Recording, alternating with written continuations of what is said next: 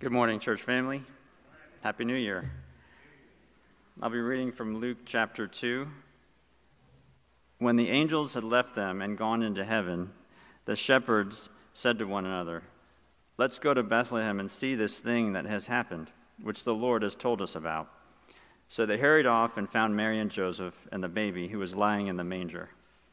When they had seen him, they spread the word concerning what had been told about this child and all who heard it were amazed at what the shepherds said to them. But Mary treasured up all these things and pondered them in her heart. The shepherds returned, glorifying and praising God for all the things they had heard and seen, which were just as they had been told. On the eighth day, when it was time to circumcise the child, he was named Jesus, the name the angel had given him before he was conceived. Thank you, Alex. If you have your Bible, I'm going to pull a switcheroo. Turn to Matthew chapter 2.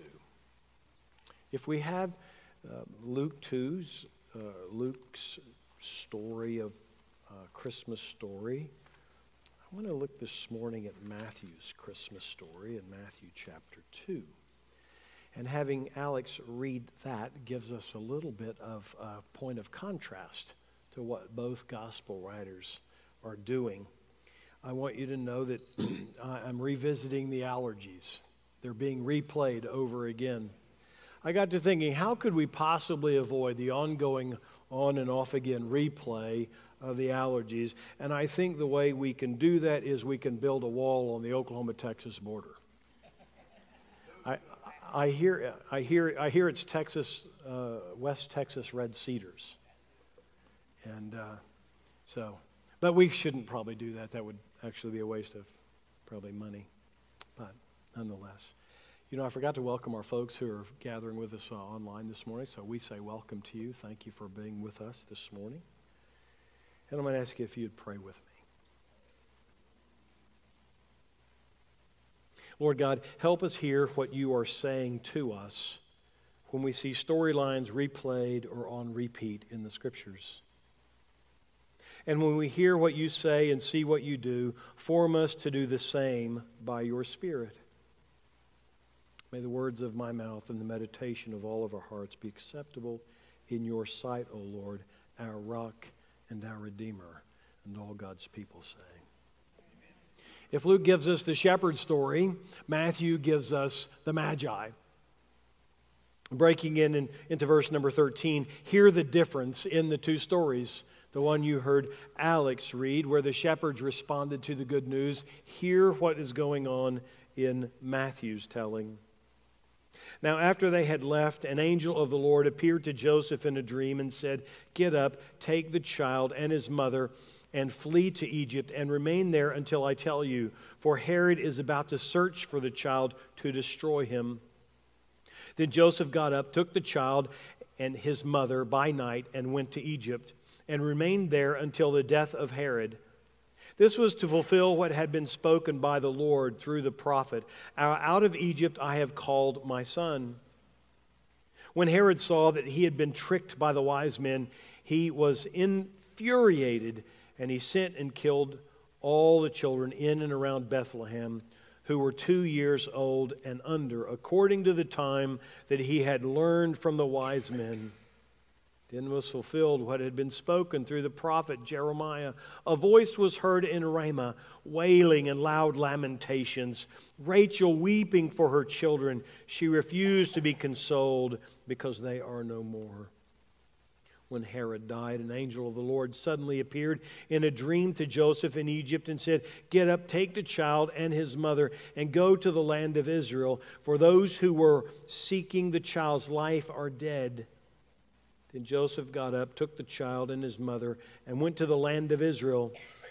But when he heard that Archelaus was ruling over Judea in place of his father Herod, he was afraid to go there. And after being warned in a dream, he went away to the district of Galilee. And there he made his home in a town called Nazareth, so that what had been spoken through the prophets might be fulfilled. He will be called a Nazarene.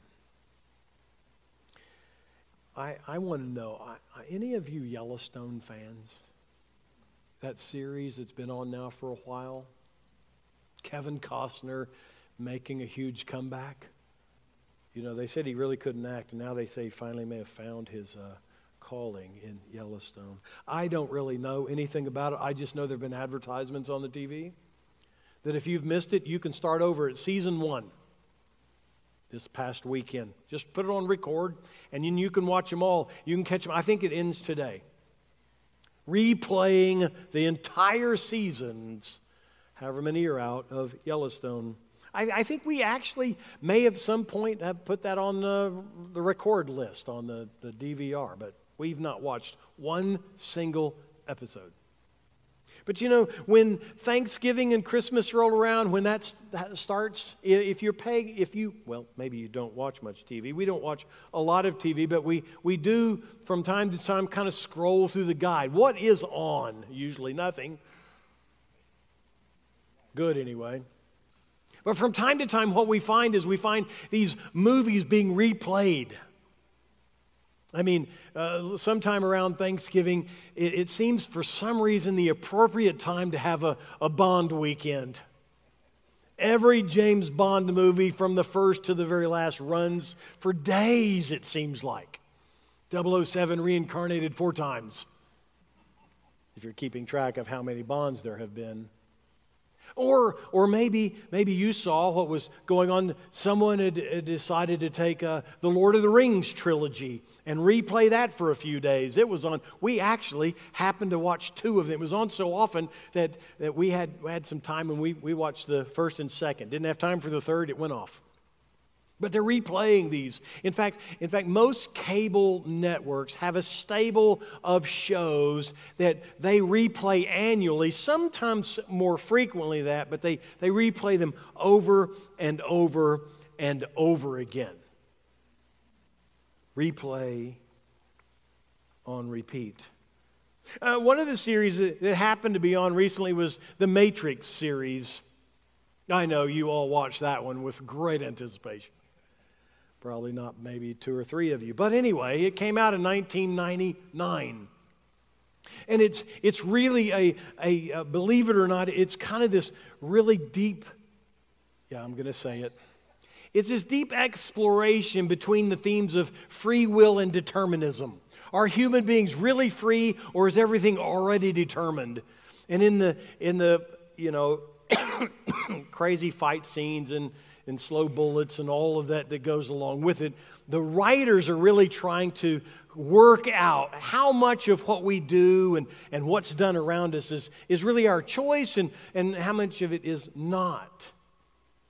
And so uh, the main character, Neo, played by Keanu Reeves, he, he has decided that he wants to know how far does this whole free will determinism thing go? Now, they don't tell you that. You just have to watch it and see what's going on. But Morpheus sits down with Neo and he says, You can kind of just keep going the way, thing, way, things have been going, or you can see how far down the hole this idea of choice or determinism goes. In fact, if you're a Christian and been one any amount of time, you have that same question from time to time. How free are we? What's already determined or predetermined? Who knew that some philosophers were going to put a movie script together spanning four shows to say, well, it may work or it may not, maybe this or it may not be? There was no conclusion, but when Neo's trying to figure it out, he's walking into this old hotel and he, he's walking up with the, the group that has kind of persuaded him to, to try it out and see how far it goes. And he passes this, this one area, and, and as he's climbing the staircase, he, he looks at this opening, and there's a black cat that uh, walks across this opening, and there's this tapestry.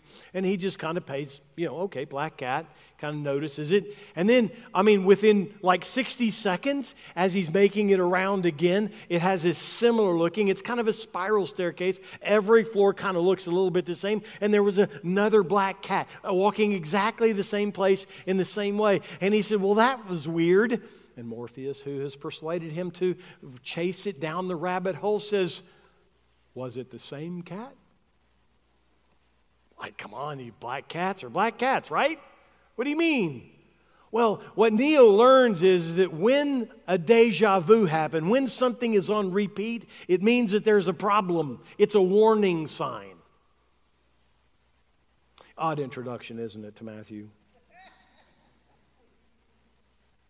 But this sort of thing should get our attention when we see something on repeat in the scriptures.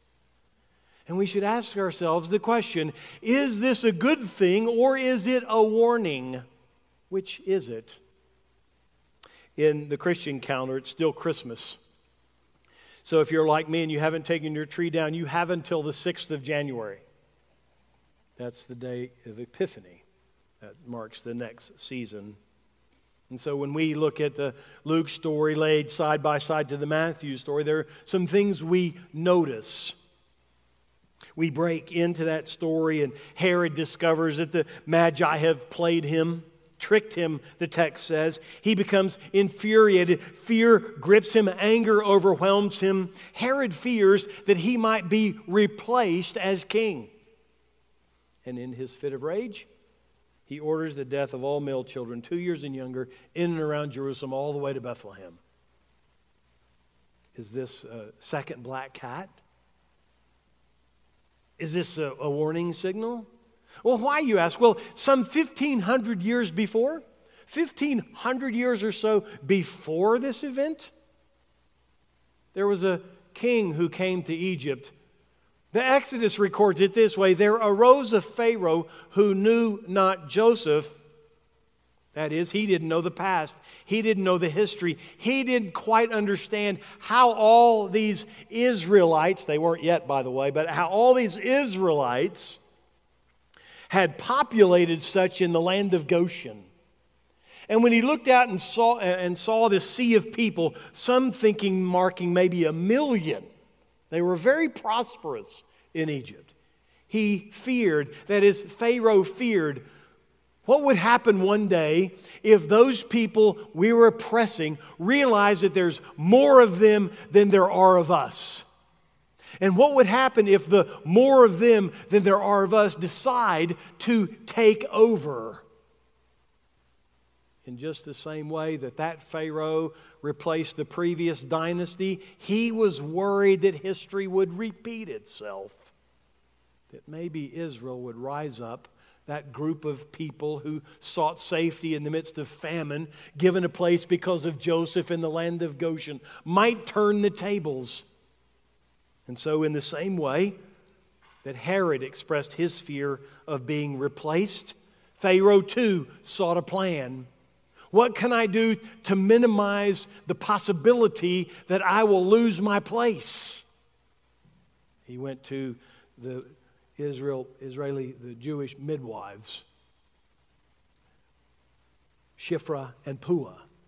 And he says, Here's what I want you to do. When they call you in to deliver these babies, if you determine that it is a male child, you are to kill the child. If it's a female child, you let it live. And so they, being faithful people, decided, we're not going to do that. And when it, Pharaoh realized what had happened, when he realized that they weren't doing what he said and the fear still fueled him, he said, I'll tell you what, I'm going to find out why you have disobeyed me. And I know you may know the story. Here are these midwives. Hey, these women give birth so fast. By the time we're there, the babies are already born. So, in his fury, in his rage, fearing he might be replaced one day by the throng of Jewish people in the land of Goshen, he decided to have all the male children two years and under killed. Two years and under thrown into the Nile. Is it a black hat? It sounds like it's a repeat, doesn't it? Here, Pharaoh kills all the male children two years and under. And here, Herod, both of them fueled by their fears of being replaced. They're going to lose their power, they're going to lose their control, they're going to lose and lose big, or so they think. And so they do something terrible. And here's something we should recognize when we are ruled by our fears, we all are subject to doing terrible things. When fears rule us, we are always susceptible to the temptation to do something terrible. Now, if you think that these are just two coincidental events in the history of uh, Israel people or Jewish people, one 1,500 years apart from the other, don't forget that there is a story somewhere, somewhere in the middle of that. You've read the book of Esther, maybe. Haman had plans to completely rid the world of Jews. He had worked, he had, he had uh, concocted a plan, and he was sure that it was going to be successful. He wanted to scapegoat all the Jews for all the problems, and he too wanted to destroy those who might be in the way of his power, who might replace him in a sphere of influence. The stories of Pharaoh and Haman and Herod are all scalable. You know what scalable means, right? I mean, so I, I um, one of my jobs when I was in the fifth grade was walking uh, little Michael. Well, he was actually bigger than me. Uh, he was a kindergartner. Uh, he lived down the street, and uh, Mike and I went to the same school. I know it's weird, but that's Oklahoma City schools in the 1970s. Uh, if you were in the first grade or the fifth grade, you went to the same fifth year center. And my school was over by the Capitol, uh, Lincoln, L- Lincoln Fifth Year Center. And so I went in the fifth grade, and, and Michael went to kindergarten. And it was my job to walk Michael to the bus, to the bus stop. And every Friday, every Friday, Mr. Brown would reward me with a model airplane. He loved to make model airplanes, but he would reward me with a model airplane. And so I learned how to make model airplanes. And if you've ever done that, if you've ever seen them, on the front of the box it says scale. And what it's telling you is, is that big Boeing airplane that you've got in the box, what you're going to put together is not that big. It's been scaled down. And when we hear stories of Pharaohs and Hamans and Herods, we start thinking that only powerful people are susceptible to being ruled by their fears, fears of being replaced. But being ruled by our fears is scalable, which means you and I, not Pharaohs, we're not Hamans, and we're not Herods. We don't have that sort of power or place, but we too can be ruled by our fears. And maybe we're not going to scapegoat an entire ethnic population, but we will find someone to scapegoat our fears. This idea of being replaced, it has a history, by the way. I mean, the, the idea of a replacement theory is, is what fueled the Holocaust. It's not the only thing, but the idea that the, the, Jewish people might have more power, they might have more abilities, they might have more money, they became a prime scapegoated people for Nazism. They were the problem. Our country would be better, our country would be greater. And the fear was we might be replaced. Millions murdered because people were afraid they might be replaced. You think, you think, well, uh, okay, that, that happened in, you know, the 1930s and early 40s. We're beyond that, right? Hmm.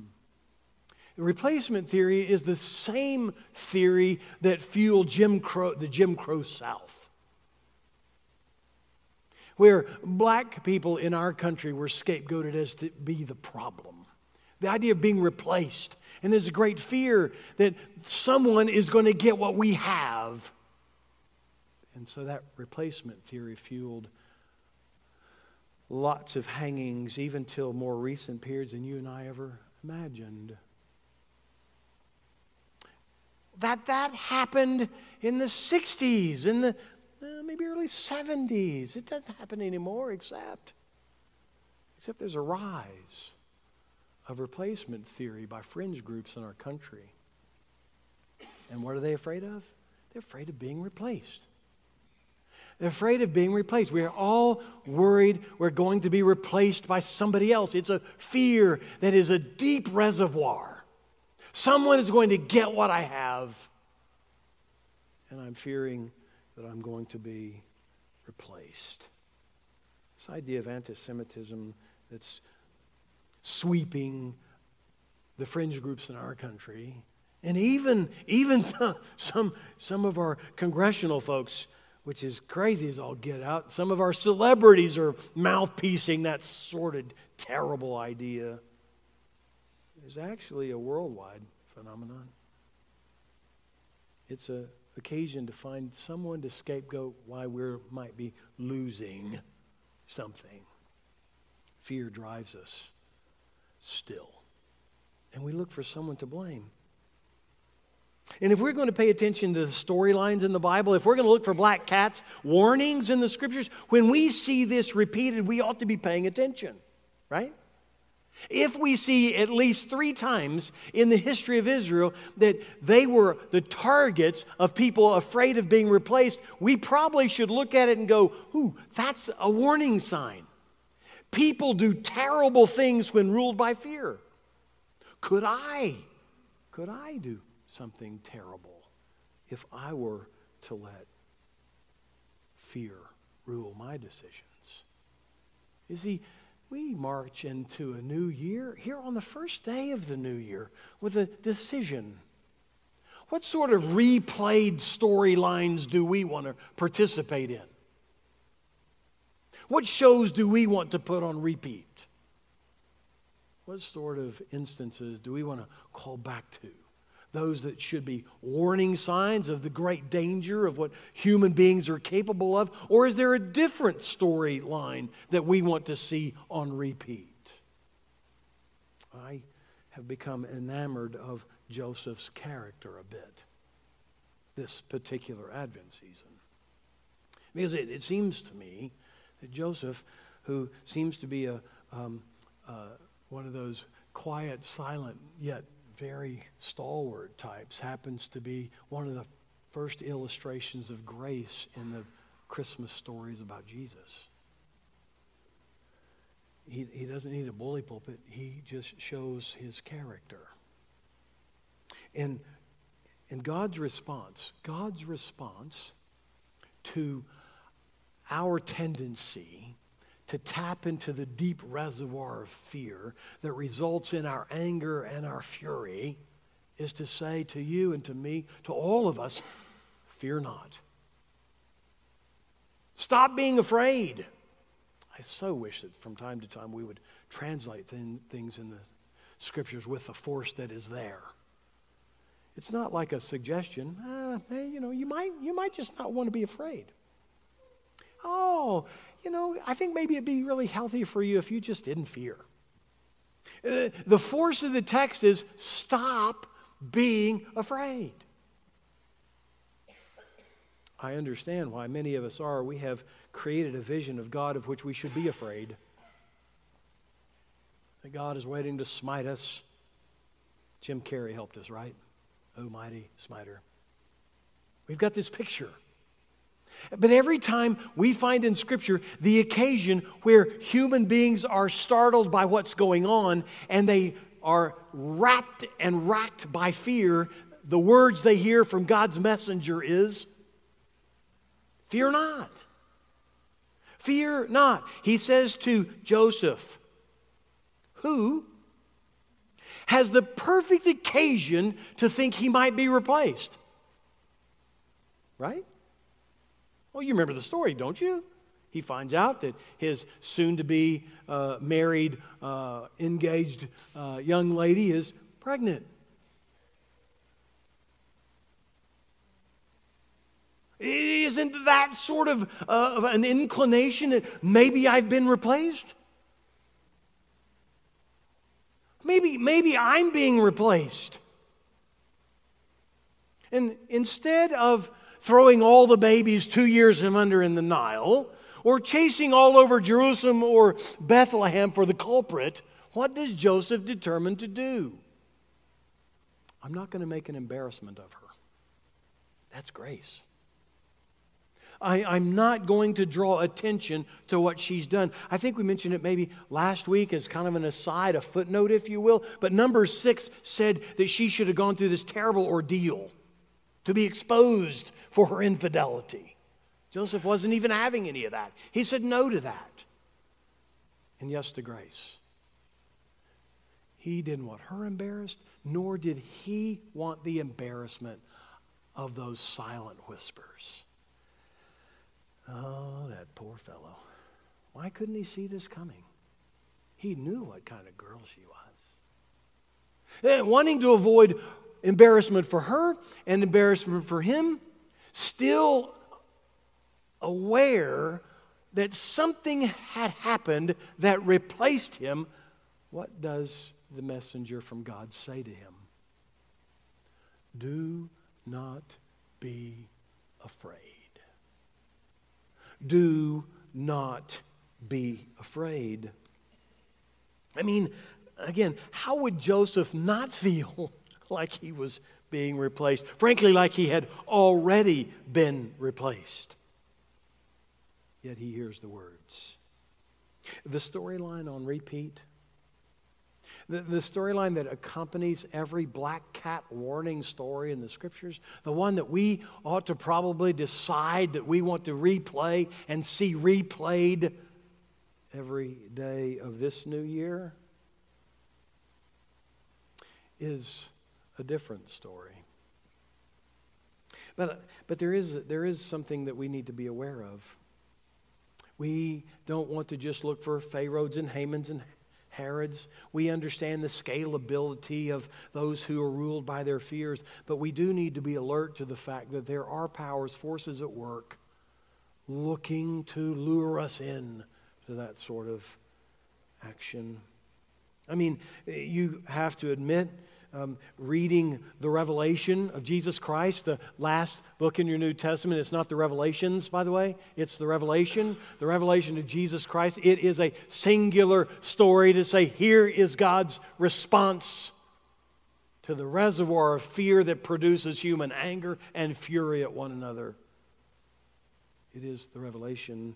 And in chapter 12, in this fantasy novel like writing, John writes, then the dragon stood before the woman who was about to bear a child so that he might devour her child as soon it was, as it was born.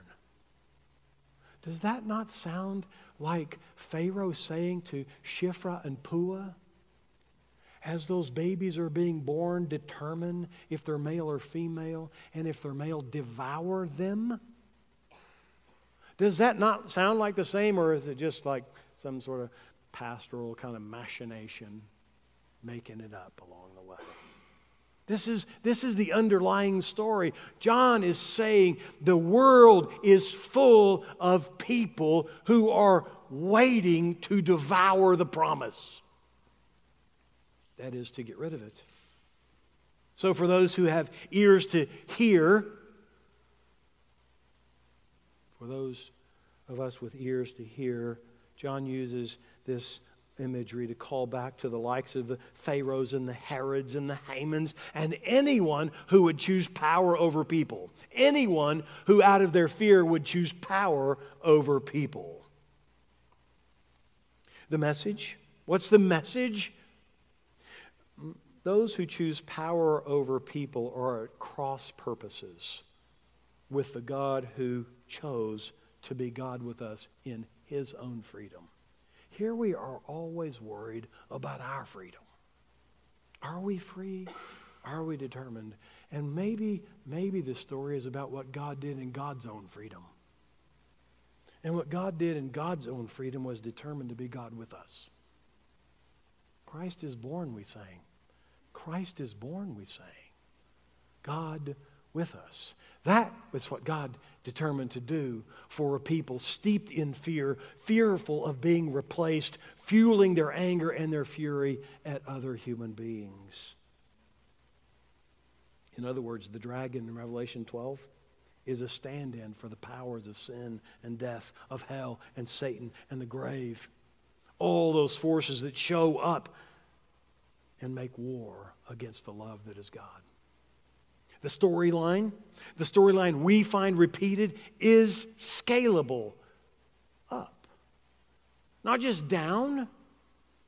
If, if we can think about how we don't have to be Pharaohs and Hamans and Herods, we also can recognize that in the same small ways, in out of the way places, for people who don't matter to the rest of the world much, we can scale up what it looks like to bear witness to the love of God.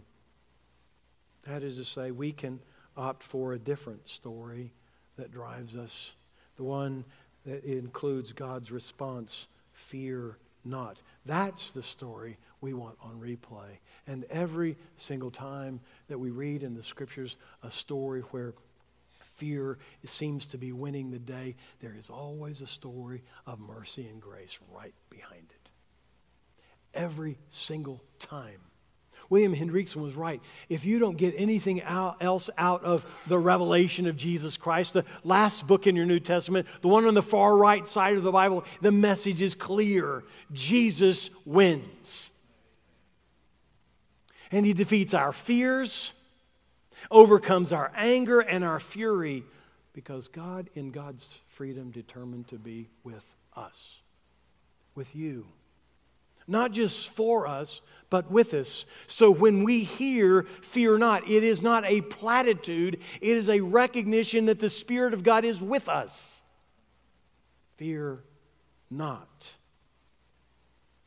John continues in that scene in Revelation 12. And she gave birth to a son, a male child, who is to rule all the nations with a rod of iron. But her child was snatched away and taken to God and to his throne. Do you get the fantastic imagery, the fantasy scene, the red dragon there prepared to extinguish the promise of God? And yet the story is God rescues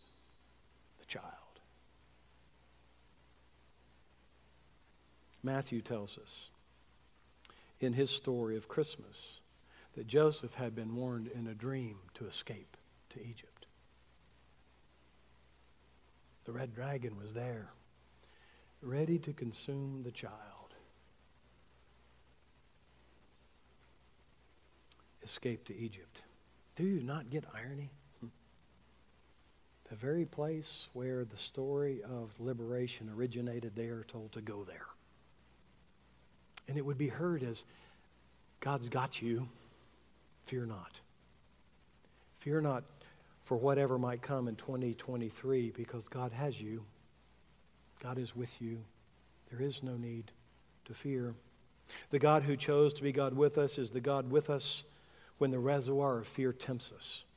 When we fear being replaced, we hear the good news of God's grace that it is God's free choice to love, to rescue, and to give us grace.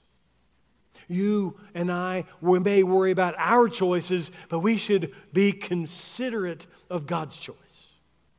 And when God chooses to be God with you, that's a great choice. Amen. Come on, Baptist, get your amen working.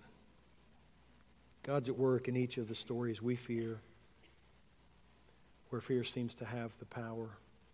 Miriam is ready when Pharaoh's daughter discovers Moses floating in a mini ark. Esther is prepared when it seems no one can stop Haman's diabolical plan. And when it would seem Herod had all the power to wipe out any threat, Joseph protected his family, whisking them away to safety. What we can't avoid in Matthew's Christmas story is the foreshadowing of Jesus' own death. For he will return to Jerusalem, and in his death, he will put to death all of our fears, all of our fury. Because what does the scripture say? Perfect love casts out fear. So Jesus went to the seat of recognized power, Jerusalem, and he took its full fury and force and he put it to death in his own. What we fear sometimes are the changes wrought by Jesus. The idea that we, we're so accustomed to fearing, we're not sure what to do when we stop fearing. That's the surprise with the children. There's some things that are surprise are great surprises, and some are surprises that, well, you know, uh, we really hate to hear about. But then there are the surprises that force us to do something different. And when we hear the words fear not, it challenges us to do something different than what we're accustomed to. It's this story of grace that we want on replay. I've decided if I'm going to err, ever standing in this place, if I'm going to make any mistake, I'm going to make a mistake emphasizing grace till you get it. We resist it so much. So, if it's all the same to you, we'll have 52 Sundays of grace in 2023. Because the words that come to us in the midst of our fear, our anger, and our fury are stop being afraid. Because God, in His own freedom, chose to love you. And in that love, He has given you the full and complete absolution of all your sins, past, present, and future, and has invited you into a life that looks like life with Him. There is, hear me, there is no need to wait on eternity. When God is with us, it has already begun. Paul wrote these words, and we'll finish. He was trying to encourage and comfort Christians in Asia Minor. And maybe it's a good one for any new year. Just as He, being God, chose us in Christ before the foundation of the world to be holy and blameless before Him in love, He destined us for adoption as His children. His children. God's choice of Jesus is God's choice of us. Grace over fear is the storyline that we want to be replayed over and over again on every channel represented by every person in this room. Would you pray with me?